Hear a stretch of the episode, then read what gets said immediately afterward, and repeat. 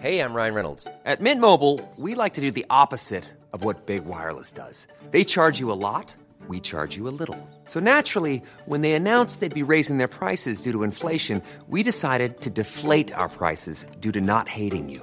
That's right. We're cutting the price of Mint Unlimited from $30 a month to just $15 a month. Give it a try at mintmobile.com slash switch. $45 upfront for three months plus taxes and fees. Promo rate for new customers for limited time. Unlimited more than 40 gigabytes per month. Slows. Full terms at mintmobile.com. Hey hustlers, we know that this 2024, the entrepreneurial journey is filled with challenges. An often overlooked aspect is the time consuming task of processing payroll and managing government requirements. And did you know that the average admin spends a whopping 50 hours per month dealing with just government compliance? That's time you could be spending on growing your business, or let's be honest, taking a well deserved break. But fear not, we got a game changer for you introducing Sprout Solutions and their tailored solutions for MSMEs called the Payroll Starter. With Sprout Solutions Payroll Starter, you can finally reclaim your time and get your life back on track.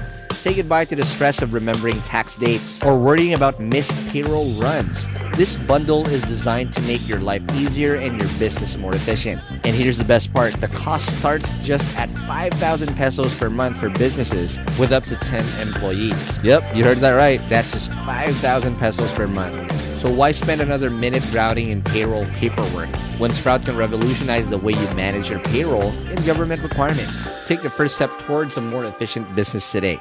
Visit sprout.ph slash payroll starter monthly 5K. If you missed that, don't worry. We have it in the description box of this episode. So click that too. And again, big shout out to Sprout Solutions because your time is too valuable to be spent on paperwork. Reclaim it with their payroll starter. Now let's begin this episode. The Hustle Share podcast is brought to you by B21, a platform which helps you start your journey with cryptocurrencies. Visit b21.io slash hustleshare and get $2 upon signing up. Also by Ideaspace, a nonprofit supporting innovation and technopreneurship as a path to nation building.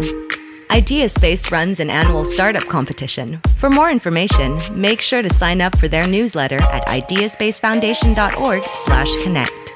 Also powered by Podmetrics, the only analytics platform you'll ever need for your podcast. Sign up now at podmetrics.co for free and use the code HustleShare. It's really hard to do something really, really well and be extremely successful at it if you only put 80% of your time into it. So if you have your time, you know, spent and allocated across two, three, four things, it's not very easy. Welcome to Hustle Share, the podcast that features the daily grinds of unique hustlers around the world to show not our differences, but that our hustles are very much alike. Now here's your host, Ronster Beityong.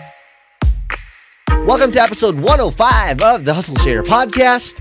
My name is Ronster, and I'm your host. And this episode is powered by B21, a platform which helps you start your journey with cryptocurrencies. We are a proud affiliate of the Podcast Network Asia, but before we begin, we'd like to remind you that this podcast contains not safe for work language.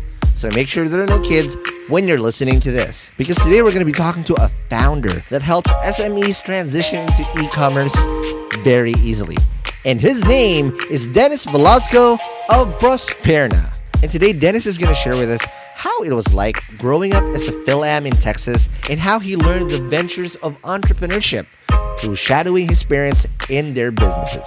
And then he will also share how he got his first stint in Silicon Valley and became a corporate entrepreneur that opened his eyes to becoming a startup founder. And Dennis's journey wasn't easy because he will share what he did to make ends meet during the financial crisis of 2008, where he did a side business that he never thought he'd do just to keep him afloat. And then he will also share how he got back to the tech industry and got multiple jobs from companies like Salesforce and how he got to be part of a company that went IPO. And lastly, he will share what pushed him to go back to the Philippines and create Extendly and Prosperna and how they were able to sustain growth despite being bootstrapped for four years already. And tune in till the end because he has great advice for employees considering the jump to entrepreneurship and for people that are going through a rough patch because of the pandemic. So if you're ready to learn the hustle behind Prosperna, let's begin this episode right now.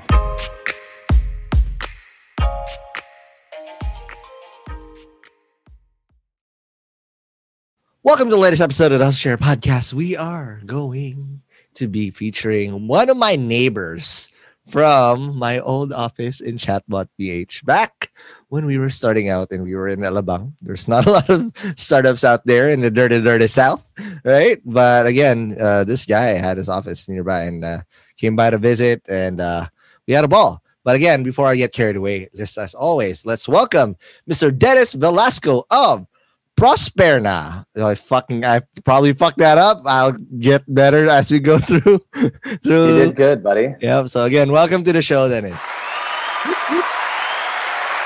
There you go. That's the big man. crowd coming in. Yeah, All I. So welcome to Hustle Share, Dennis. I've, I've, I've- we've known each other for a while because we're only one of the few uh not podcast startups that actually had an office in Alabang. You know, I can literally count them, and I don't actually know. Aside, are you still in Alabang? You're still in Alabang, right? Yeah, we're still down here, but uh, you know, we had a couple moves with the office as of the last six months, but uh, still down in the dirty south, buddy. Dirty, dirty. There you go. And again, uh, this, this, this, this is a very, very interesting uh, startup you've always had. And again, one thing uh, that I got to give you props on is longevity. It's not easy to stay in the game for for for a long time and and and uh, do the shit that you do. But I, I before I get carried away, I always ask this, and I'm gonna ask you the million dollar question, Dennis. What's your hustle? Yeah, yeah, no, love it. Well, first, real quick, thanks for having me on the uh, show. It's pretty awesome to reconnect with you and you know just get a chance to chat about business. Yep. right? But um, yeah, so Prosperna and our team and our company is really on a huge mission to empower 100,000 SMEs here in the Philippines with simple and uh, affordable e-commerce software to help them market and sell. So that's really what we do day in day out 24/7. There you go. So e-commerce is the name of the game, and you know, it's high time because uh, because of the pandemic. You know, everybody is out of necessity is now forced to to uh, sell on e-commerce because there's no other uh, medium or channel to actually uh, sell their goods. But before I get carried away, my man, I need to pick you up in Molito before we eat some Yushoken real quick because you know uh, I need you to go all the way back because we're gonna ride the hustle share time machine. All right, hang up. Just just buckle up. Just listen. Uh, rough landing. oh shit! There you go. Okay, we're not in Molito anymore.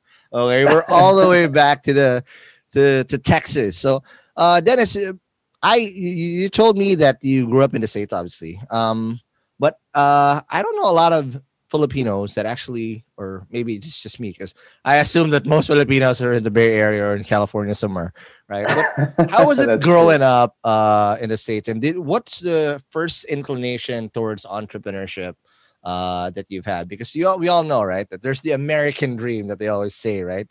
What was that dream for you, and um, uh, how did you get venture into being an, or what are your early inklings of being an entrepreneur?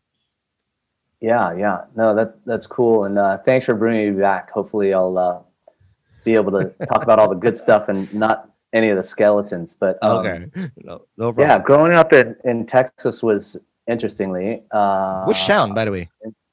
Uh, Big D, home of the Big Cowboys. D, Mavs. You're in the Barbecue. Mavs. There you go. Big Cadillacs and Yup. big trucks. and that's where Other Dougie big Fresh. things, Yeah. yep, it's always bigger in Texas, my man. So okay, Dallas, Fort Worth area. You know, um, That's how is that? How is it growing up in that, that hood? Because that's that's a very mixed hood. There's some uh, again, I'm a big NBA fan, and I know there's a, that's also a hotbed for NBA players, and I know that that hood has some really weird sides into it. There's there's shady sides and some pretty good good uh, good suburbs and and whatnot. How is that growing up for you? Yeah, it, it's um, I, you know, just in looking back, it's funny because uh, I went to a pretty big high school. Okay. We'll kind of start there, and I had about 600 people in my graduating class, Wow. and there was only four Asians. What? they were uh, two Korean friends of mine, Okay. uh, one Chinese guy, and I was And one the uh, Filipino. sole Filipino dude. Wow. right? wow. They all thought that we all looked the same. Right? Are you kidding me? I won't say what they called us, right? Yep, because you yep. probably already know.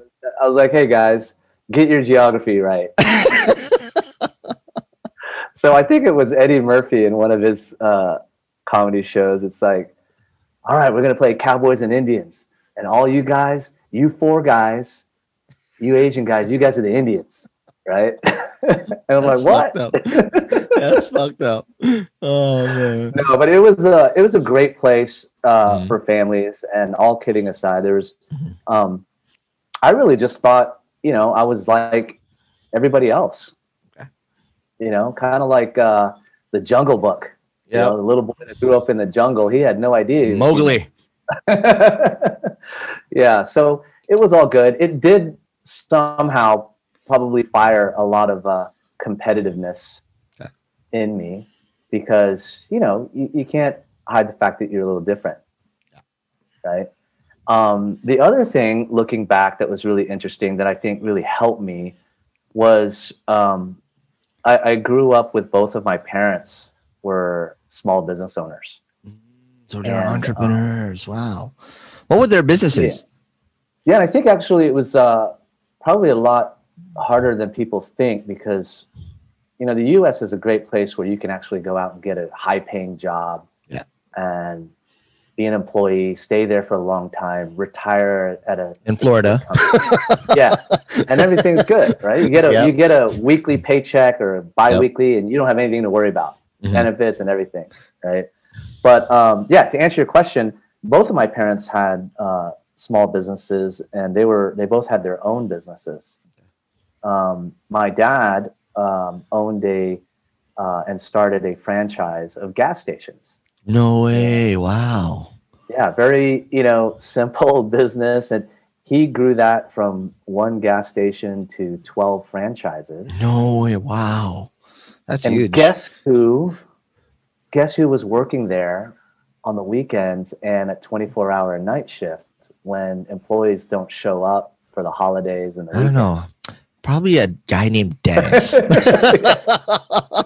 yeah so I, I was there cashiering and pumping gas Wow. and watching my dad you know build relationships in the community with his customers one-on-one Got it. and um, looking back seeing how positive and energetic he was as a, a filipino immigrant trying to make it and survive and pumping gas for people in the neighborhood Right. and fixing their cars and stuff like that. And my dad, if you know, is one of those guys that you know, um, he's everybody's guy, right? Yeah. Happy-go-lucky, like you know, many parts of the the, the Filipino strong culture. We're always Right. happy no matter what. And Correct. he's always making friends in the neighborhood. So Yeah. um, that was, I think, uh, really, really important to uh, see me uh, observe growing up. And uh, my mom, uh, she was on the other side, a you know typical Filipina fashionista, There you go. and she uh, had a women's boutique. Oh. And so it's a very opposite side of the spectrum. Mm. And on the other weekends, when I wasn't doing things, I was unloading cargo and warehouses and trucks full of her stuff Wow. That she had uh, bought and imported. Um, but yeah, that that's uh, kind of what I saw. That Mhm. I don't know. Um, that probably had a lot to do with the inspiration of me one day Mhm. starting my own because I I really never, after thinking about it, Mhm. I never saw my parents ever work for anybody, Wow. and they never talked about it. Mhm. They just did it like it was Right. What you're supposed to do. Correct. It's sub- subliminal. It's embedded in your brain that you know, you know, this is the normal thing that entrepreneurs do. This hustle, right? And that's true because again, I keep saying this over and over again. It's like Groundhog Day already. that a lot of entrepreneurs had a very big influence to how they did because they saw one big influence in their family or someone that they really look up to did it before. That it's it's it's something possible that you know um, it eliminates or uh, the the concept of it being alien that ah it's okay to actually work for yourself because society teaches you to work for somebody right? When you go to school it's like ah go, go get high grades because you need to get a high paying job so you can retire in florida and get eaten by fucking alligators. Just kidding. No but that's what i'm saying right? So it's cool. Now um you studied obviously in, in texas as well and you're an aggie because you went to Texas A&M. Um, what did you Dig take up buddy. there, and what are what are what are your um, what did you take up, and uh, what are the skills you you learned uh, through that uh, through that uh, process? Yeah. So um, Texas A&M University was uh, an amazing part of uh, uh, of my life because, uh, and it's funny, all of those um, movies that you see about college life in the Yep. U.S. Yep. They're all true. Frat parties, house parties, the cops pulling over. yeah, it, and so it was absolutely one of the funnest days of my life, Yeah. and um, I had no idea. Honestly, I didn't really have a whole lot of direction. I, I guess I got a little bit of that happy-go-lucky uh, Yep. side of me from from my dad, right? Mhm. And um, at first, I was going to go to university in my hometown. Okay. And um, then I just happened to uh, go down to Texas A&M in the in the little college town Yep. um, where basically seventy percent of the population was college students during the school year. Mhm. And I went down there with some of my high school buddies because one of their big brothers uh, was already in college there. Mhm. And we went to this um, party weekend called Oh, the shit. Bonfire. It is the world's largest bonfire and a No big fuck. party surrounded. Wow. And So it was this is- also, this, of course, this is pre Burning Man. yes, yes, very much. And it's it's actually a 60 story No 60 fucking story. way. Wow. um, Shit. That's- bonfire. That's a bushfire and a wildfire already. If that thing got got got haywire, that would have gone to the bushes in the woods. Y'all fucked, right? Yeah, and well, it you know one of the things that was the school was originally known for when it was early starting was uh, an engineering and agricultural Yep, yep. school. It's an A and M school. So it was a bunch of engineers building stupid stuff that they shouldn't be building, like bonfires, right? But it was also fun because it was centered Oh. around Texas's football, country, the big college rivalry football game, Yep, yep. Texas A&M, University of Texas.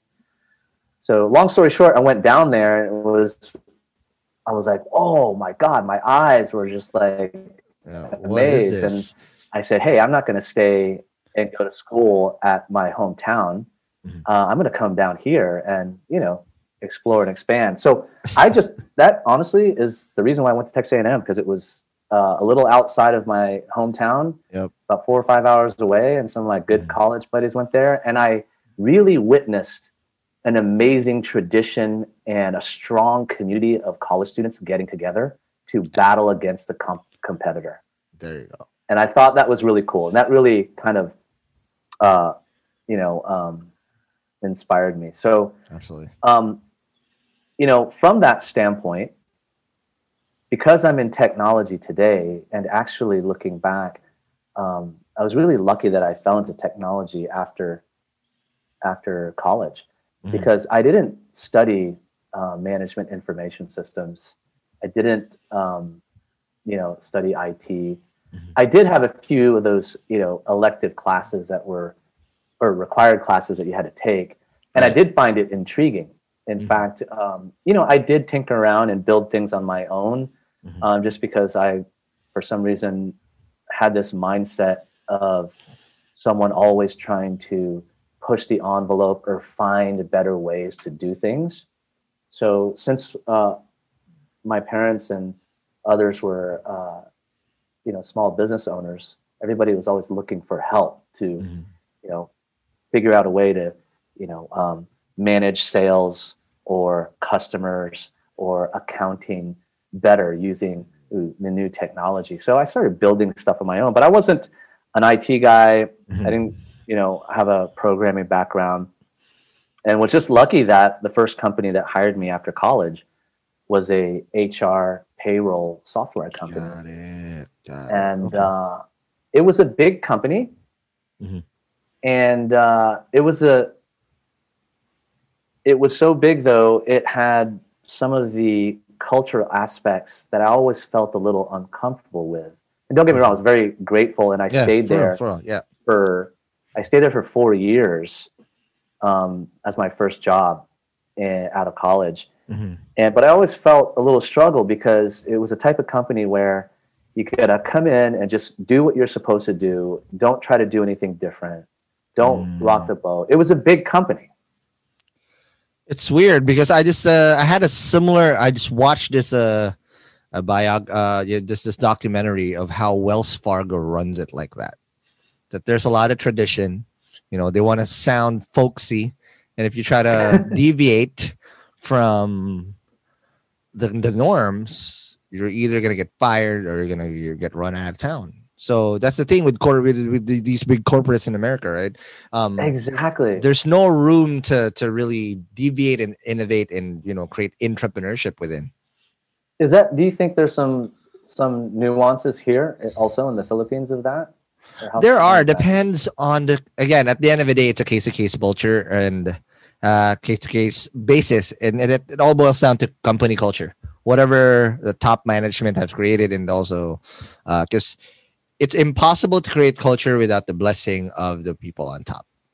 I to- totally believe that because now i've experienced both you know total bureaucracy and total you know startup-y so total polar opposites. And the one thing uh, that really sticks out is regardless again the, just take it with a grain of salt this is just coming from my experience is that it starts from the top you know? Because if if if you allow sh- bullshit to happen then that's on you right? Um because i've seen also companies like you know great companies in the us where like it's amazing to work with google and whatnot where they literally break shit up and create like, amazing stuff. But again they're in tech but and then you have all these other companies who are pretty rigid in their culture and you really there's really not, not much room to grow right it's borderline border uh boil, boiler room environments right Yeah, and uh, so I was always of the mindset of, why don't we do it like this instead of like that? Or why does the software work like this? It's you know customers don't like that. Or Right. I was always uh, right, wrong, or different. In many cases, I was always in trouble because I was always asking too many questions. Right? Why? Why did you do that? What's yeah what's Yeah. that for? That's already a that? good sign that you're gonna be an entrepreneur because I I, I empathize. In my my longest job tenure was 11 months because I kept always asking like why the fuck is this like this? Why is it like this? Blah blah blah whatever. Right? Um, and people always saw me as a rebel.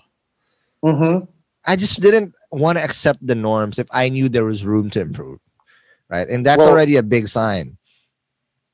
that probably means uh, like you uh, for those four years um, and i you know again not taking anything away from it, i was the problem right i was like you in and working and on the wrong team Correct.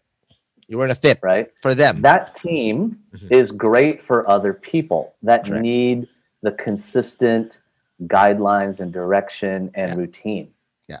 and you and i i think we were like yep. you know We're sticking a out. cage animal Yep. you know no, correct. So again, just just to uh, temper also what we're trying to say here. What we're saying, what we're saying, trying to say here is don't be a rebel per se, but if you know, see that you're not a fit, you have to ask yourself, can I actually make something that I can build? Because that's already a sign of entrepreneurship. You're built to be a founder when you're you find yourself as a as a as a odd odd man out in a uh, in a in an institution that's already Yeah. great as it is. So you need to find your tribe and create something out of it. So that's already a sign. That's true. And uh, one thing that I often say to myself is, uh, and and I and I'll share this because I would like to encourage others, which is to figure it out. Because Yeah. I wish I would have figured that out Mhm. earlier, right? Because your time is so valuable, Mhm. and you might as well be doing it with things that you love, and you know, versus things like the money, the prestige, the job title, moving Right. up. You know, again, that might, might be for you. Just Mm-hmm. figure that out, and if that's you, go for that. Yeah so, okay, before we take our first break, when you said figure it out, how long did you stay in the workforce before you actually took the jump? Because a lot of people that actually listen to Hustle Share are, again, uh, current employees who are now uh, considering jumping into being a founder or being an entrepreneur, right? Uh, I mean, you don't have to jump all in right away, but at least try something. But um, when did you start entertaining those thoughts? Uh, that, you know, maybe I should have figured it out. I should have fucking did this early. Yeah, um, it was actually when I went to San Francisco. Mm. Uh, because um, a former colleague of mine from that HR payroll software company, Okay. who again, one of the values, one of the great things I took away from those four years, um, I do want to emphasize, is even though um, here's the, the, the positive and bright side. Even though I, I didn't realize um, I was probably part of the problem and wasn't the right fit, I stuck it out. And I think that's a good thing in a way too, Yeah. because I'm I'm so competitive even with myself that I'm always afraid to quit things. I hate to quit. I, I don't. I mean, I feel like I've, there's nothing in my life that I've ever quit, and that that can be your Achilles heel Yeah. right at the same time. So the the good news to that is i made a really good strong network um, in those four years because while i was there you know i in that environment even though it wasn't um, a perfect fit i was able to really perform and uh, won several awards. So i built my own brand and reputation at that company. Okay. um, and as someone is dependable and um, who would no matter what deliver and later on in life as i started to really begin my entrepreneurial journey those relationships Yeah. came back to help and benefit me Nice. Nice. so um, when I uh, yeah, so after that company, um, one of my uh, former uh, workmates there um, rose through the ranks at another company that did have a more entrepreneurial culture. Makes He sense. called me and said, "Hey, man, I think I have something for you." It's literally just like that Oh wow. right? And um, but and he, well, of course, he explained this is what we're gonna do, this is what we're all about, this is what's gonna make it really cool. Um, and he was like, but you're gonna have to move to San Francisco, Okay. right? And uh, I really didn't think twice about it because I also having that mindset of always questioning things. Right. Um, in those early days of my career, Texas wasn't a technology hotbed as it is Right. now. Of course. It's not Silicon Valley. Yeah, it was more of a telecom alley. telecom, you know. Yep. AT&T and stuff like that. So um, I took that and um, you know moved to the Bay Area, and uh, that's when my eyes really opened. Because all the Filipinos are there. Uh, uh, come immigration. they all look like us. I'm like, holy shit. Is this Manila Actually- still? You say that, and you're so right, man. The, one of the first things that popped up, I was like, wait, why did he, you know, think I would be a good fit for San Francisco? I was like, when I went there, I was like, oh my god, I've never seen more Filipinos in my entire life. This is great. I'm with my team. These my people, exactly. right? Holy shit. Right. And you you Yeah. can tell just by the way they talk, like, oh, where is your uh, passport? Oh, okay. Filipino ka ba? Yeah. like, oh, I'm home. It's just colder. yeah. oh man. That's Yeah. funny. and um, so that's when uh, at that stage in my career because you know one of the interesting things about growing up in the us is it's just like what people say right uh, once you graduate or get out of school you're on your own Yep. right? Mommy and daddy are nowhere else. They're not going to help you. Mhm. You're on your own, right? This is America. Get up, fix your bed, wash your clothes, feed yourself, find a job. right? Yep. yep. Um, but what I then started to formulate was this whole um, stage of my career, which was being, and I've seen this term now uh, being used, is being a corporate entrepreneur.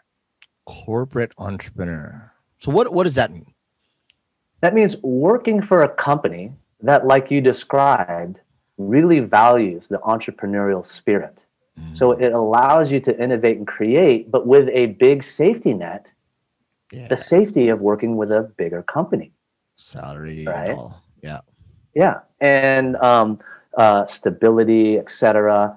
But they really allow and appreciate opinions from everybody. Yeah. You know, and then I said, "Oh my God, there's actually companies that are out there like this." Right, because again, I mean, what do you really know when you get out of college? It's your Right. first job. Totally Right? naive, you know, wide eyed, right? Exactly. So, um, and then of course, being in the Bay Area, those types of companies are all over, up and down Yeah. the street. Correct. Right. That's the center of technology. So, um, that's when I started to really form a real, you know, because I do like to plan, and uh, fairly organized person. So, um, that's when I figured I could start moving to that real journey of starting a serious company. Got it. Um, that's, uh, you know, a, as a founder, right? Got it. All right. Um, Now- Okay. Now, before we take our, uh, tell us about how you became a founder. Let's take our first break, and when we come back, let's now talk about how you jump ship because I'm pretty sure everything that you expected wasn't wasn't uh was the reality. Let's talk about that more after the break. Ready to pop the question? The jewelers at BlueNile.com have got sparkle down to a science with beautiful lab grown diamonds worthy of your most brilliant moments. Their lab grown diamonds are independently graded and guaranteed identical to natural diamonds, and they're ready to ship to your door. Go to BlueNile.com and use promo code LISTEN to get $50 off your purchase of $500 or more. That's code LISTEN at BlueNile.com for $50 off. BlueNile.com code LISTEN. Hold up. What was that? Boring. No flavor. That was as bad as those leftovers you ate all week. Keke Palmer here, and it's time to say hello to something fresh and guilt-free. Hello Fresh. Jazz up dinner with pecan-crusted chicken or garlic butter shrimp scampi. Now that's music to my mouth. Hello Fresh. Let's get this dinner party started. Discover all the delicious possibilities at hellofresh.com.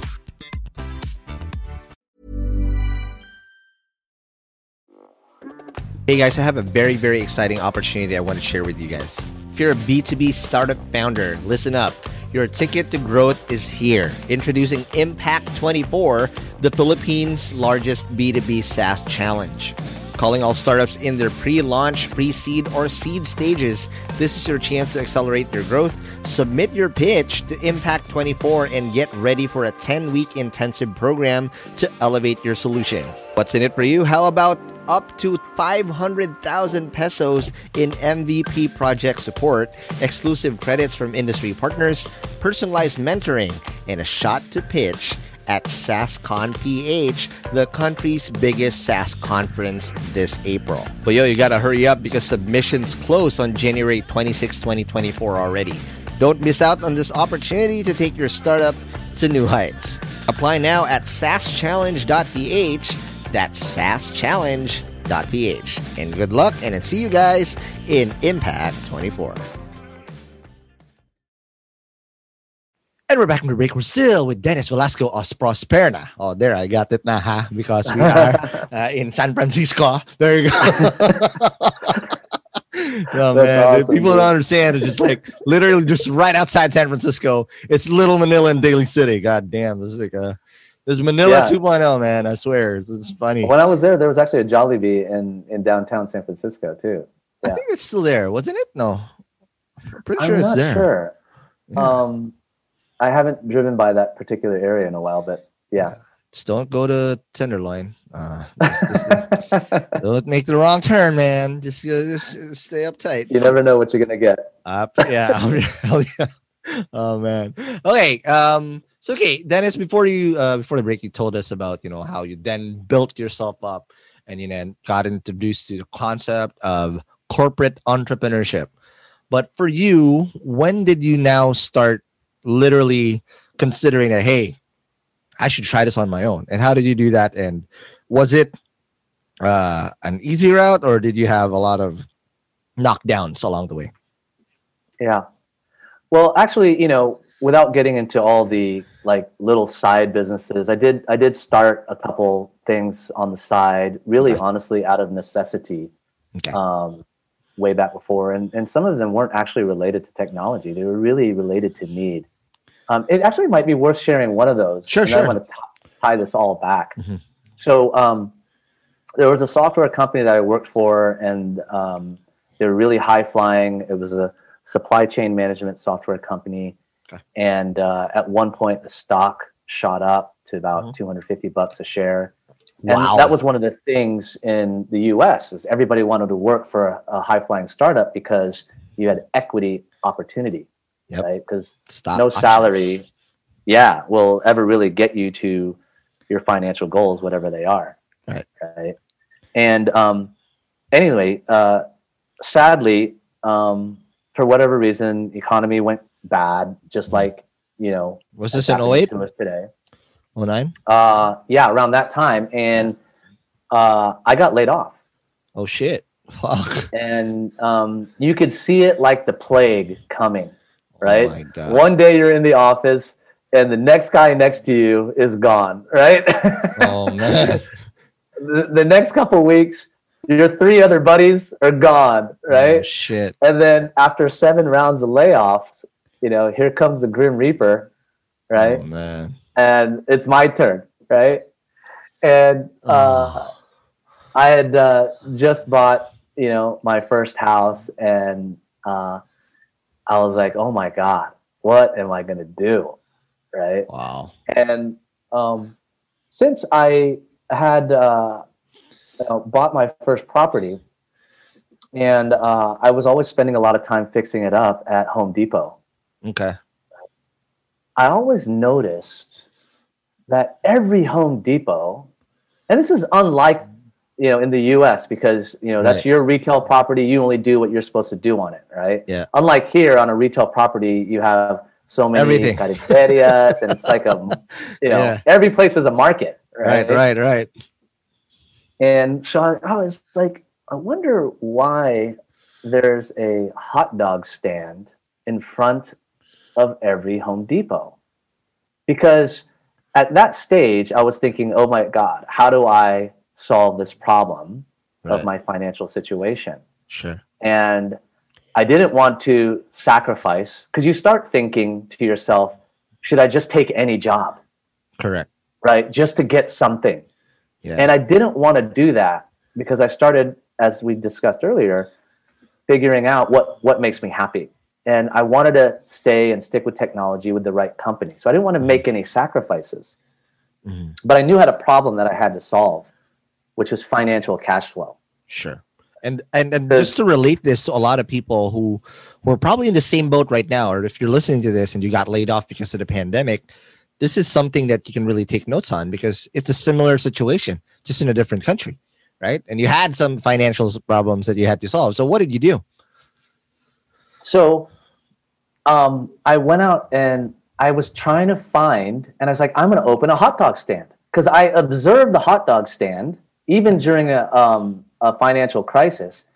And even like today, people are fixing up their homes, Yeah. right? That's your Maslow's hierarchy of needs. That's the number one thing is shelter. Yep. Right. And so, um, uh, you know, I thought, okay, why is it when when I, I just sat out there in front of a Home Depot and I just started observing, I noticed there was always a long line for the hot dog and the jumbo lemonade for 99 cents. Yep. Right? And I said, that's such a simple business. I could probably start it really quick It's mm-hmm. not going to take a lot of my time, so I could also look for, you know, a, a, a, a job, Mhm. right, at a technology company. So I started calling, right? Uh, I looked online. I called all the locations of Home Depots.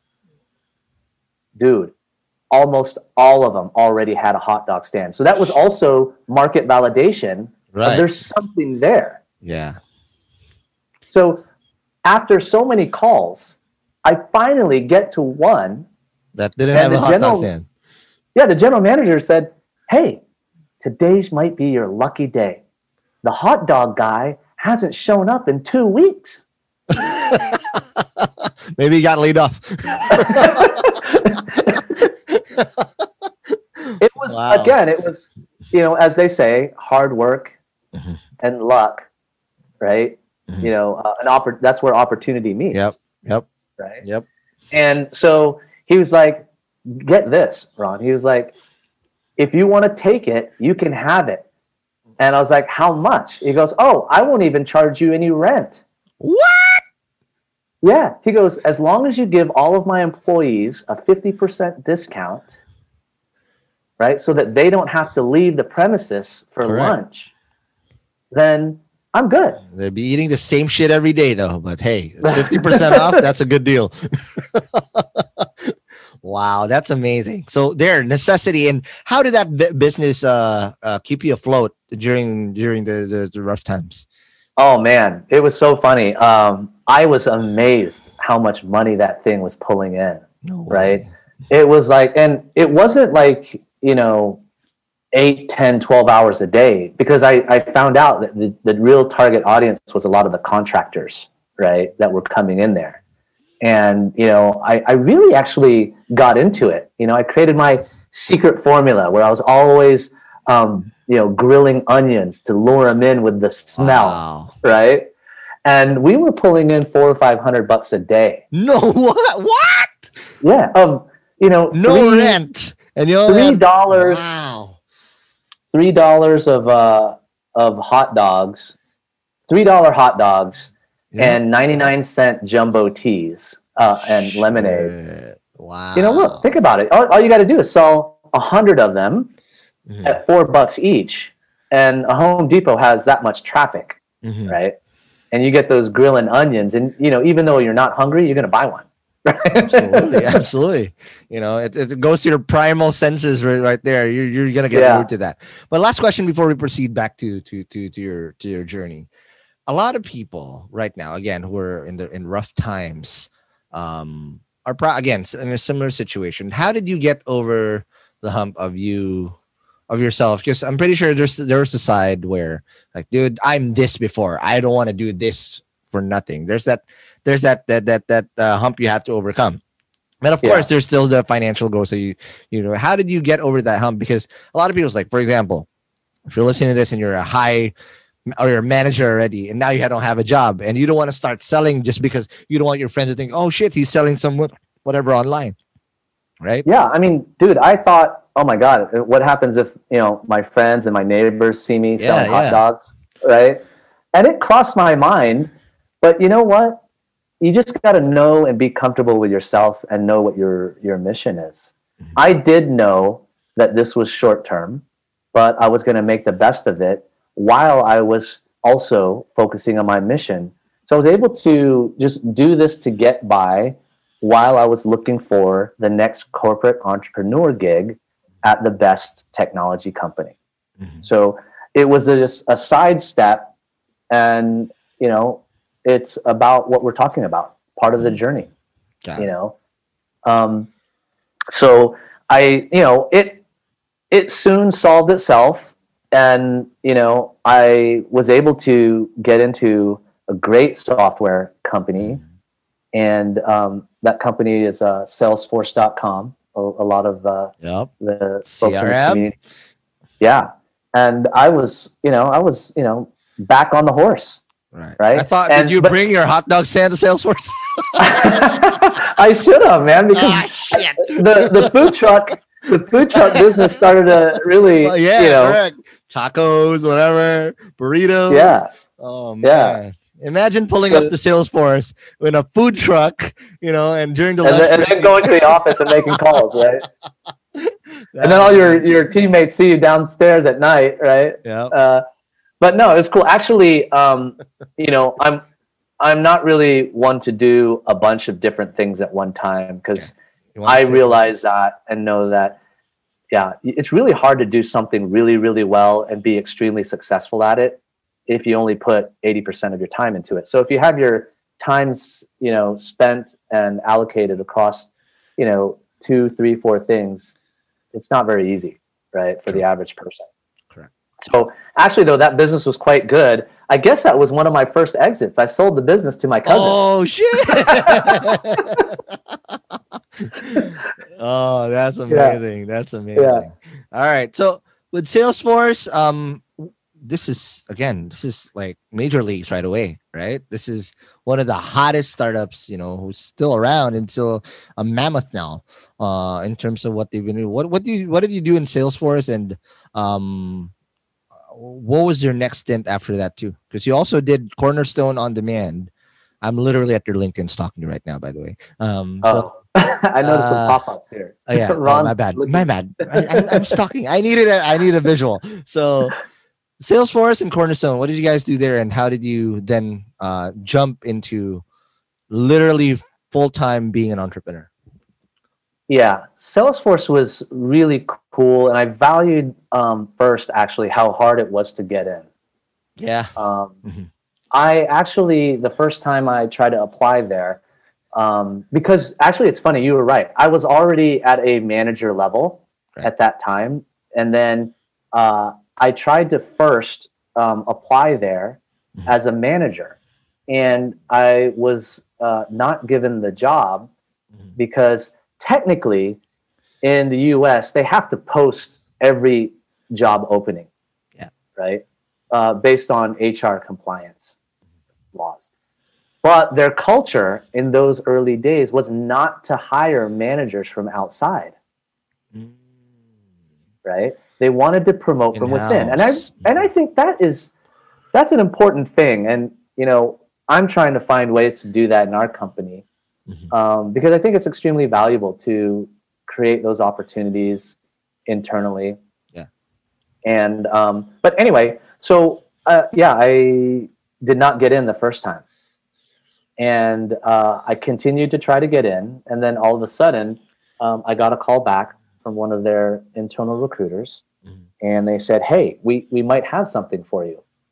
And Nice. um, when I interviewed for the job, you know, in my assessment, it was basically one of those jobs in the company that nobody wanted. I'll tell you Dirty why. job. Yeah. Uh, get the Filipino guy in here, right? Smells like onions and hot dogs. that hot dog guy, get him in here, right? So um, I say that with you know uh, tongue in cheek because um, in those days, the cool thing about working at Salesforce was working on the software, Yep. selling the software, right? Being at the front line of the software because it was Oh. the first major cloud company, right? Correct. And this job was as Salesforce was starting to get more complicated, they were still to the world pitching our software is so easy. You don't need expensive six figure implementations, Yeah. no six month long engagements. Mhm. You can set it up yourself. Yep. The reality was that wasn't true Correct. right? Because longer you go, more features that you Yep. have, more buttons and switches you got to flip, and someone has to know which ones to push and pull, Correct. right? So the job was to take four contract employees; they weren't even employees Okay. That were um, uh, selling all non-licensed software. Oh. So it was the implementation, professional services, education and training, Got premium it. support. And that wasn't sexy, right. you know. Because these are for people that are already having a hard time trying to use it. exactly. Got it. right? And they, you know, it wasn't really a department yet for the company. It was contract employees, right? Makes sense. And at that stage, you know, much like a Google or Facebook, in my mind, I thought, of course, the company from the outside looking in was a great fit.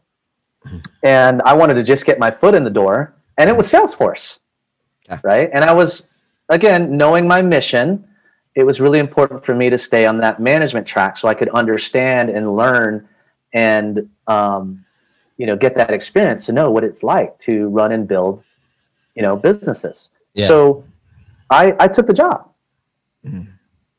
right?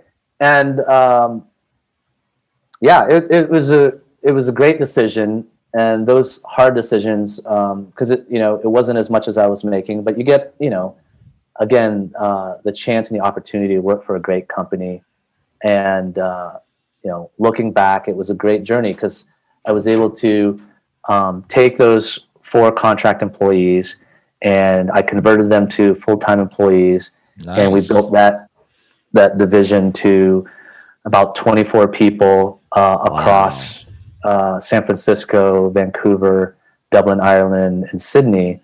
And you know, it was a I think a 21 million dollar business uh, division for the company. Wow. in just one year. And 24 people only. What? That's crazy. That's crazy. So, and you know what's really cool about that? The other thing uh, why I took that job Mhm. was I was actually reporting directly to the president of wow. Salesforce, right?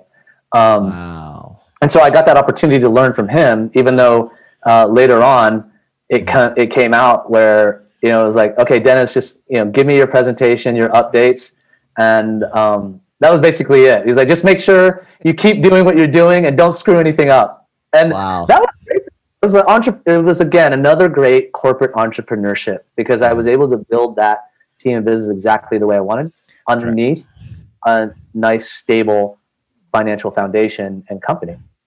Okay. Now you had another solid stint here uh, with uh, Cornerstone and then Zero. Uh, talk briefly about that, and then let's talk about how you then jumped to become an entrepreneur. Yeah. So Salesforce, it was the place to be. Right. And it was honestly one of the best points and highlights of my career. Okay. And um, again, going back to the network that I had built, right? Um, when you're uh, a person that, you know, uh, takes their professional relationship seriously, and I got another call, right, Okay. from uh, a, an, a, an old colleague, and Okay. he said, "Hey, I know you're at Salesforce, and it's the cool place to be, but you might want to check this place out. I just Okay. joined there, and we're looking for you know guys and gals like you." Okay. right? And I said, okay, cool. Well, what is it, friend? And he told me the name of the company, and I was like, I've never heard of it. and number one, and number two, it sounds like a church, right? and I was like, bro, I'm at Salesforce, man. You know, What the hell is you're- on demand? yeah. Right. I was like, you're my friend, so I'll come and check it out. Mm-hmm. and I met with the CEO, and um, it was a startup. So they Was were it a about- church? uh, it wasn't a startup church, Okay. right? but churches can be kind of like startups, right? Yes. they sell you an ideology that you need to believe in order to Yeah. achieve goals. That'll be another podcast. But Yep. uh, so I, I go to uh, the interview, and they were about 40 employees. And um, my career at that time was uh, really focused on building uh, marketing and sales organizations for companies, right? And they wanted to hire, yeah, and they wanted to hire uh, their first sales leader for um, entering in to the mid-market segment of the industry, and they're about 40 employees. And um, they said, um, you know, this is a great opportunity because they said, I can't exactly commit to you, but I can tell you we have a good chance of going public. Wink, wink. Wow. Um, because I mean, I'm not tooting my own horn, but uh, you know, I had it, it was going pretty good over at Salesforce, and right. and but it really again sparked that or entrepreneurial Yep. you know gene in me and i knew especially being in the bay area in order to really make it Yeah. you know make a big landmark you got to get into the equity position Correct. right which means um, you got to get closer to the ground of of a startup right in the early stages so the the downside though was it was a $40,000 pay cut per year Shit. Wow, that's a ton of money. Right? That's Yeah, especially in the Bay Area. pesos if you're computing it. Oh, huh? now, of course, the economics are different, right? Mm-hmm. But I always say the Bay Area is an interesting place because it's one of the only places in the world where you can feel uh, so rich from an amount of money, but also so poor because of the high cost of living, Yep. right? Fucking San Francisco. My God. You're gonna go broke there. That's so many people are homeless out there. Holy shit. Right? And so I'm like, wait a minute. You want me to come work for your startup that sounds like a church, right? And um, Take a forty thousand dollar pay cut. take a forty thousand dollar pay cut just to potentially go public. Wink, wink. Wow. And what did you what what pushed you over the top? That's he must have pitched a solid pitch for you to actually take that. Yeah, honestly, I actually said no the first time, Okay. and then two weeks later, there was something in me. I honestly, I I kind of blanked out for two weeks. Uh, Okay. and I think um, it was again that shiny object and goal of Yep. being part of a startup to make it go all the way to the IPO. Okay. And um, I, I ended up. I two weeks later, I I called him back and I said I'm in. Shit. Wow. Now, lucky for me, again, there must be a, a greater power above, or you've got to really, again, know your mission, know what you're willing to go for, what you're willing to sacrifice. I was willing to sacrifice the cool place to work, the $40,000 pay cut for that future promise that was part of my mission. And if I was going to be an entrepreneur on my own, I needed to live that whether we won or lost. That's true. And a lot of founders, actually, a lot of people don't have to be founders on your own. You can be a founding team Mhm. member and have the same experience, right? Because at the end of the day, you're also taking a big risk working for an up and coming startup. But if you believe that it's going to be a, a successful startup, wink, wink, then it's the same fucking banana. Right, you're gonna get the, the the experience of your lifetime that down the road you might even use to become your own founder. Wink, wink. Yeah, will be I'm the so name glad of you- this you episode. mentioned Wink, that. wink. Okay. There you go.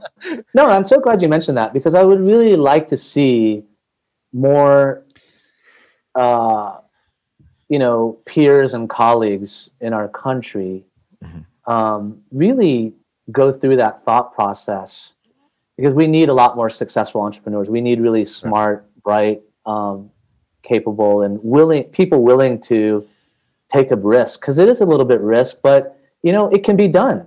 Again, I, this company sounded like a church, and it was selling. It was HR software, not the most sexiest thing. Correct. You know, and um, fast forward uh, three years later, that wink, wink came true, and Ching we went- ching. it went from wink, wink to ka-ching, ka-ching. wow. Wow. And you had stock options. So you must have made a really good dope. Well, it wasn't um, complete retirement money, but I knew um, uh, it was. You know, I, I did get shares of stock in the sense, right? And then uh, when I left, it was at ninety bucks a share. No fucking way. Are you Yeah, kidding me? yeah. Wow. Yeah. Wow. And um, since I knew, um, and I'm going to backtrack a little bit. Since I knew that one day I was hoping to come, find a way to come to the Philippines and bring my experience and Mhm. Silicon Valley level technology to help Right. our country. I said, the only way I'm going to do that, as all my titos and titas would say, oh, kung may pera ka, siguro kaya mo. right? Is my Tagalog okay? Yep, yep. Pretty Okay. good. Pretty good. right? And you know, again, you're you're in America, you're in the rat race, right? You make Yep. money, you pay your bills, right? And um, I knew that I needed to get an IPO to get over that hump, right? To fund my Whatever venture and startup moving to the Philippines. Mhm. So bingo, that was the ticket, that IPO.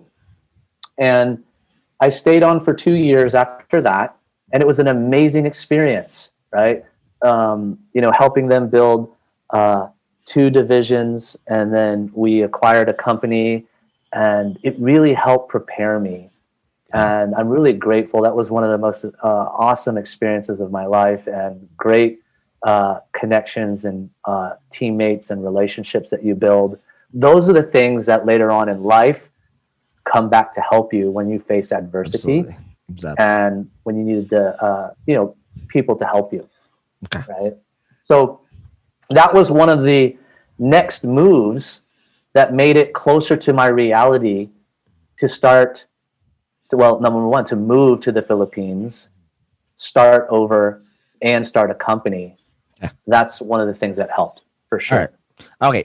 Now let's take our last break, and when we come back, let's now talk about how you then created Prosperna, Extendly, and a lot more, and talk about your jump. And I love how how this is going. But let's talk about that more after the break.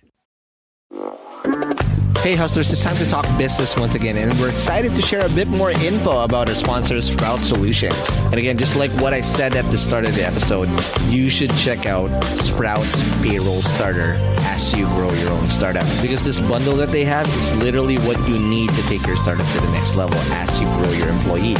And this bundle is your key to freedom, including payroll outsourcing to experts, a subscription to timekeeping and attendance software, and government compliance services. Sprout's Payroll Starter has you covered for payroll, BIR, SSS, and taxes. All the stuff that no founder loves to do. So let Sprout handle the busy work and say goodbye to lines and tax payment stress. All this for as low as 5,000 pesos. Again, that's just 5,000 pesos all in for your payroll and HR needs. So visit sprout.eh payroll-starter-monthly-5k or again, just click the link in the description box of this episode to elevate your business management game.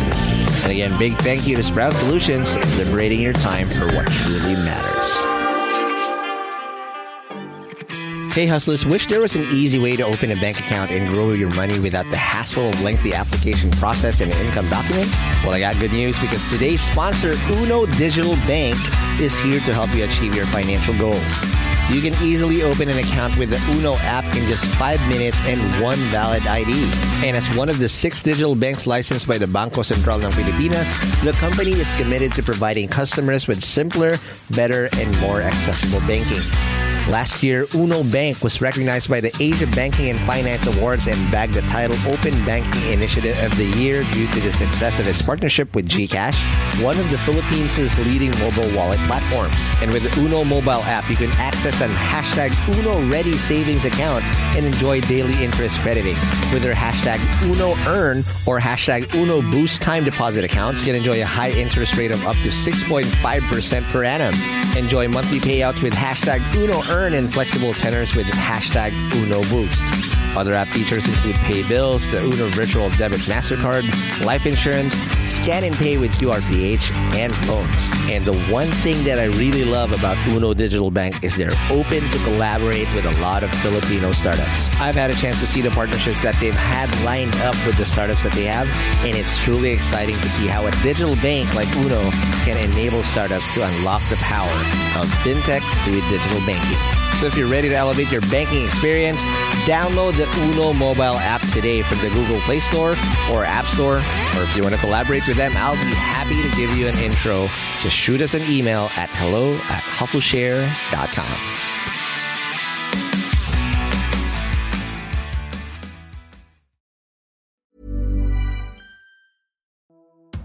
Hey, hustlers, I hope you're having a great 2024 so far. As you know, a lot of startups had a very challenging 2023, and hopefully things are going to do better this year for a lot of us. Not just because it's the year of the dragon, but also because our sponsor Dragon Pay is here to help your startups process payments in the most efficient way. Established in 2010, Dragon Pay empowers businesses of all sizes to accept and disburse payments through secure and convenient channels, giving your customers the flexibility to choose the payment method that suits them best. With over 85 partner channels, 35,000 partner branches nationwide, including QRPH, e wallets, crypto, buy now, pay later, and many more. They also process an astonishing 15 million transactions processed globally each month. Dragon Pay is your trusted choice for online payments. And here's something to show you how legit Dragon Pay is. Dragon Pay was named FinTech of the Year at last year's Philippine FinTech Festival in 2020. So let's make 2024 extra prosperous for you and your startup in this year of the dragon. For more details, head on over to dragonpay.ph. That's dragonpay.ph. Trust the pioneer, trust DragonPay.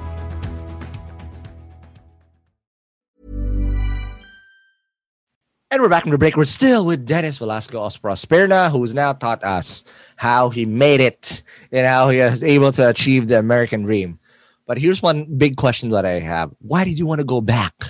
If you could have just lived the life and you already had enough uh, retirement money, why go back to the Philippines and start all over again in a country that's less prepared for tech tech uh, ecosystem? Because I've had several uh, Philams also come in, like Roland Ros of of, of Kumu. So if you're listening, just find his episode all the way down, well, like last year. Had the same thing. He wanted to pay it forward back to the Philippines. Um, let, let, why why did you want to go back here and uh, and start all over? And what did you build? You want to know why? You want to really know why? Mm-hmm. Because I'm crazy. oh yeah, yep. No, I'm just kidding. Uh, actually, we're all a little bit crazy to be doing this Correct. in what True. we're doing. But um, really, I'll be honest with you. You know, this, when I take a second to look back, Mhm. it actually seemed like this was always part of me. Um, because the first time I came to the Philippines, I was 12 years old.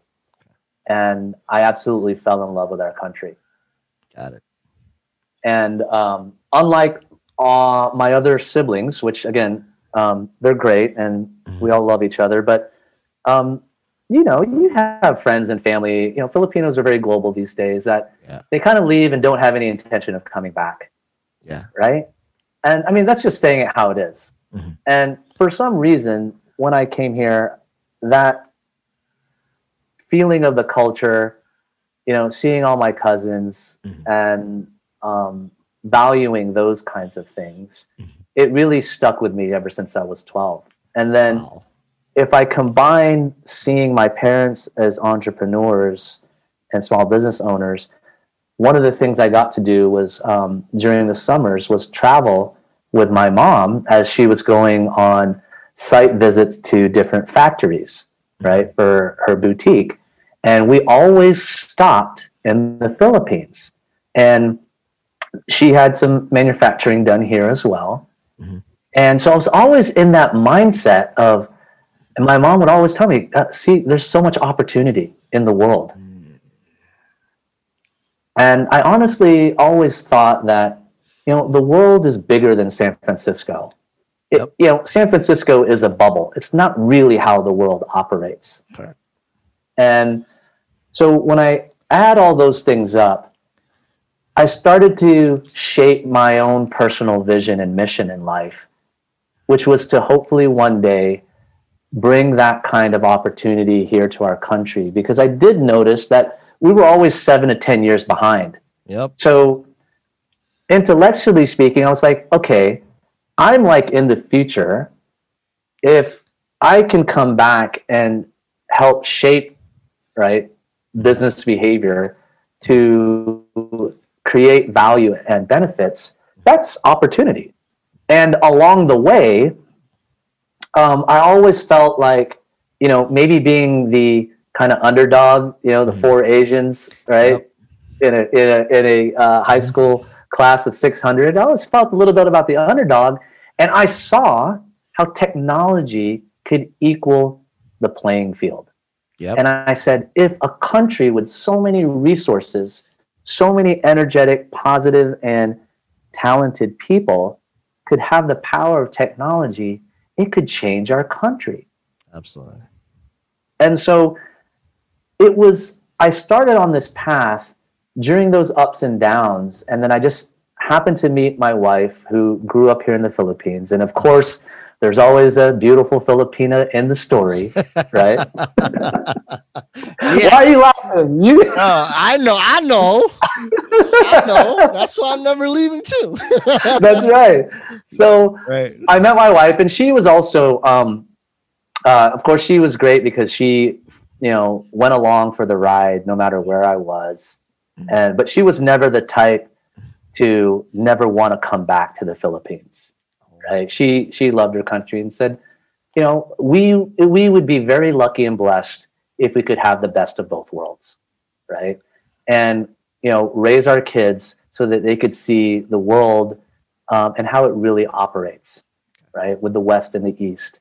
And so it was actually part of our goal. We had always planned and tried to save money so that we could get out of the corporate rat race and then one day moved to the Philippines and uh, whatever our interests were, were to start a company. And for me, I never let go, and it was always a technology company. Wow. Mhm. It's ingrained in you now. It's Yeah. part of your life bloodstream.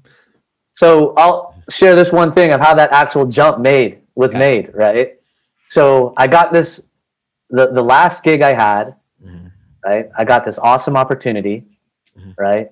Uh, to be the vice president of sales Mhm. for all of North America for Xero Small Business. Yep. Great company, right? Uh, I liked what they were doing. They were trying to equal the playing field. The big competitor was uh, the 10,000 pound gorilla, QuickBooks. In those days, it was primarily QuickBooks Desktop, and Xero was trying to disrupt it with the cloud, right? And I had a lot of experience in doing that, and primarily for SMEs. And um, you know, they were an Australian, New Zealand-based company, and they wanted to really go balls to the wall Wow. and grow the U.S. region. Mhm. And they said, "Hey, we we want a guy to." Uh, um, and this, this was again, this was actually their first VP of sales that they had hired for the U.S.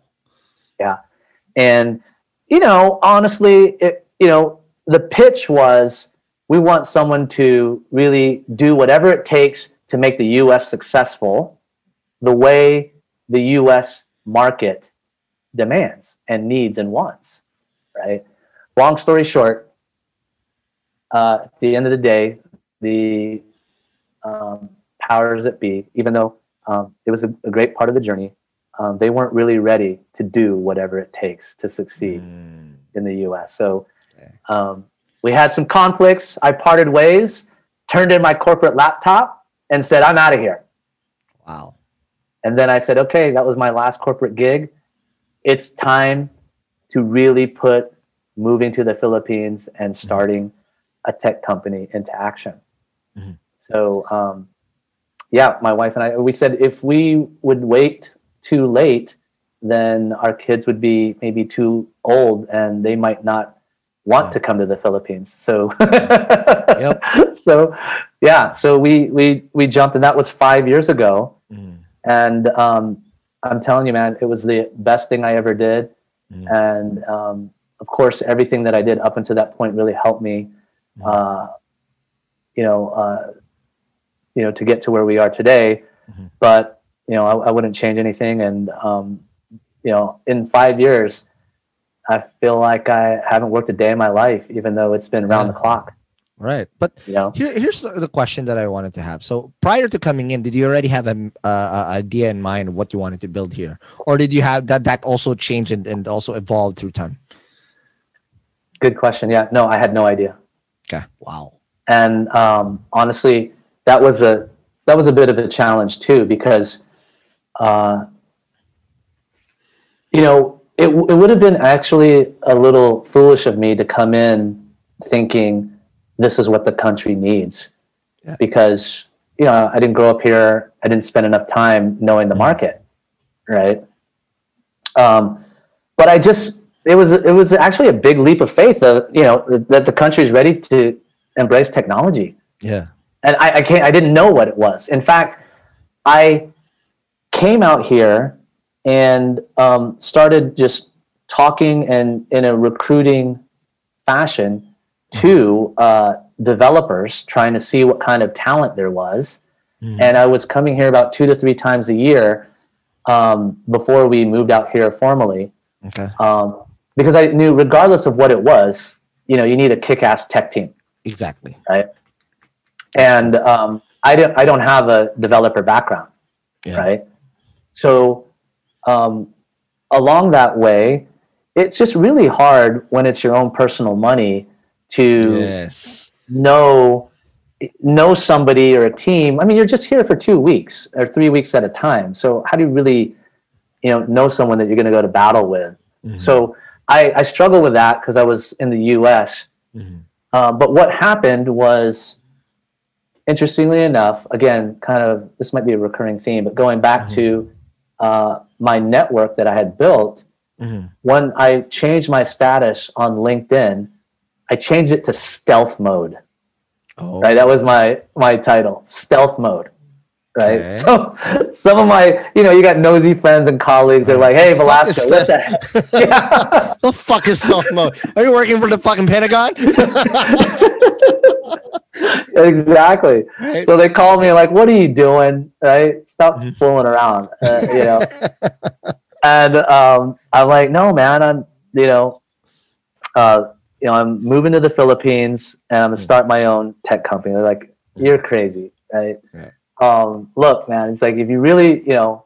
You need a job, or you want to come in as a consultant, or we really could use your your you know your help, right? And I was like, no, no, no. I'm really gonna, you know, I'm doing this, man. And um, and then after a couple conversations, they're like, oh shit, no, Velasco, you're really moving to the Philippines, aren't you? I'm like, yeah. They're like, okay, well, um, can you still help us, right? Um, we we've been trying to figure out how to outsource. And at that time, still, I was like, no, no, no. I'm I'm building software product, right? I'm not building an outsourced business. Um, and I'm I'm going, and, and I still didn't have an idea of what it was that we were going to build. I just knew we were going to build software product. right, right. Wow. yeah, and then um, I woke up one day and I was like, wait a minute, I'm having a hard time, right, finding the real team, right, that I need, and um, I need to to make this successful. I need to get in market. I need to move to the Philippines mm-hmm. now. I can't do it remote. You got to be, mm-hmm. you know, hands on in the weeds, in the mm-hmm. trenches. And then I said, maybe I am passing up a good opportunity. I called those people back in my network and I said, hey, you still interested? And they said, yeah. I said, great. Okay, don't hire me, hire my company. They're like, what? You got, okay, yeah. And that was Extendly. Mm. As in, uh, Extendly stands for we're an extension of your business. That's Right. amazing. Okay. And so I figured, okay, there's a need and demand. Mm-hmm. I have a solution and a service that we can fill. Mm-hmm. And I have customers from day one. Nice. Right.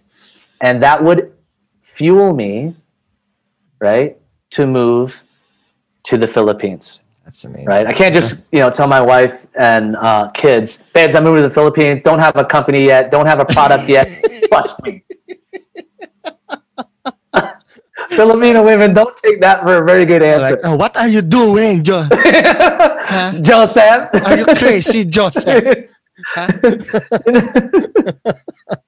right? mm-hmm. and so uh, now I got an excuse. okay, okay. I got company, got a client. You conned them out to to jump jump in. hey, I guess you're right, man. In a Yeah. way, you know. Um, and but I knew that that would also get me in the cycles Mm. that you need to do to build a business, which is build a team, right? Okay. Is that also how you found the idea for Prosperna now? Through through servicing these clients and now getting your feet wet, seeing the, the having being in the trenches with the team. Talk about how you then came up with Prosperna and what was the product then that you've now built that you see that you can scale all throughout. Yeah, actually, um, so that's exactly what happened. So we got experience under our belt. I was able to find and great get the great tech team that we needed, and I was in market to understand the landscape of the ecosystem's needs. Got it. Right, and I started to observe what some of the market forces were in different industries so one of the things that I always try to encourage um, other startups to do is you can't just build product. And it sounds like a duh moment. Yeah. But I do see a lot of people just building product Yeah. and don't have an understanding of what the market conditions and driving forces are because I believe there are driving forces that need to be there um, that compels people to take action. So one of the things I noticed was uh, the growth of the real estate industry. It was one of the top six contributors to the economic growth of our country. Yep. And I, re- I would, and I saw, I saw, of course, many market tones, Right. but that was one that I could relate to. Right? Because I'm I'm not a broker, uh, you know, uh, but I do and did enjoy making personal investments because you know, just like any Filipino mom, right? Ay, anak, may job ka na. Oh, may sweldo ka. Oh, mag-invest ka. Bili ka ng bahay. right? Yes. And they're gonna they're, they're not gonna stop until you did it. Exactly. I'm like, mom, I'm still poor, right? Yeah. Hey, you stop drinking beer and hanging out with your friends. True, right? Oh man, that's a that's a that's a that's a mold of a Fili- Filipina mom. Yeah. know? I was like, I, I can't afford it. Ah, you know, you, stop you're- going I'm a grown ass mom Time, now. You know, I'm a grown ass man. you can't tell that to your mom. Every single time they still think you're a kid. You're a baby. Yeah. You know. Oh, yeah. All right, but So we're, we're running out of a little bit of a uh, time. Uh, I just want to ask several questions uh, on how you now then built Prosperna. So, real estate, uh, you saw that opportunity. What did you build, and how did you scale that up? Yeah. So um, we started building mock-ups for what I thought the industry needed Okay. was because it was growing so much and there was a lot of transactions. The first idea that we had was to build a uh, predictive analytics platform Mm, wow. so that real estate companies can monitor and track the likelihood Mm, of a person to buy or sell real estate. Okay. But when I pitched it, they're like, Dennis, this is great, it's fantastic, but you know, half the room didn't understand it. The other half was, um, we don't need that right now. We have other problems. Can you do this? And all of those problems centered around the basics of blocking and tackling, handling customer management, customer information, taking customer basic initial transactions. And all of that really is defined as what? CRM. Correct. And luckily for me, You I had a lot of that shit. experience in that. Salesforce, man. Wow. So basically, it told me that our country was still, again, seven, ten years behind, Mm-hmm. that needed technology solutions that solved simple blocking and tackling problems. got it. Okay. So our first focus was to help empower real estate companies and professionals with better ways to, sm- to sell smarter and faster, which is CRM. Mhm. But we knew that we could take that solution and cut it across other industries Yep. if it, it you know so that we could you know fuel expansion. And then last year uh, luckily we decided to keep building the solution out and our other industry verticals we were going to target was the general community of smes because who doesn't want to improve you know their revenue marketing and sales right? And we knew that the other market condition and trend was uh, e-commerce, and those were then now going to be our three vertical solutions, right? Improving how um, real estate companies uh, how they sell Mhm. and market, and um, making easy and affordable e-commerce software Okay. that can help SMEs. All right, perfect. Now, um, from that point on, uh, you said you bootstrapped this obviously with with your your kaching from from wink wink to kaching kaching, right? Uh, did you take on any other investors and then you know uh, to to help you out and um, what what was that process like? Yeah, so when I moved here to the Philippines, uh, I was so happy because uh, in the beginning, for the first couple of years, I had no idea there was a startup community. Yeah. Right. I had uh, we were here for a couple of years, and I didn't know anybody. We didn't know Right. any of this ecosystem was around, Mm-hmm. and um, I didn't even know. I, I didn't think that there was a high likelihood or chance of seeking investors and VCs. Honestly Mm-hmm. and um, so like well we're gonna have to do this you know the only way we can which is with selling and getting generating revenue and having paying customers Mhm. and money out of our pocket Mhm. right just like you would in a traditional Business. SME, Mhm. right? And um, so we were then found by uh, the Spring.ph group. Oh wow! yeah, they were the first them. one. Yeah, they were the first one that reached out to us. And honestly, I think uh, again, uh, um, not the you know, I don't. They're, they're probably not the most active, but somehow they Mhm. they they found us and they're like, hey, They're you stealth mode. Yeah, that's stealth mode. There you go. hey, are you a startup? And they're like, yeah. Uh, it was like, you want to pitch? Uh, sure. What? When? Uh, are you available tomorrow? and I'm like, okay. Eastwood. And um, and yeah, we had we luckily we already had a product okay. right? That we Perfect. were in production and selling. Mhm. So um, that's kind of where it started. But throughout the journey and up until today, we- are still 100% bootstrapped. Wow. One thing, if I can recommend, Wow.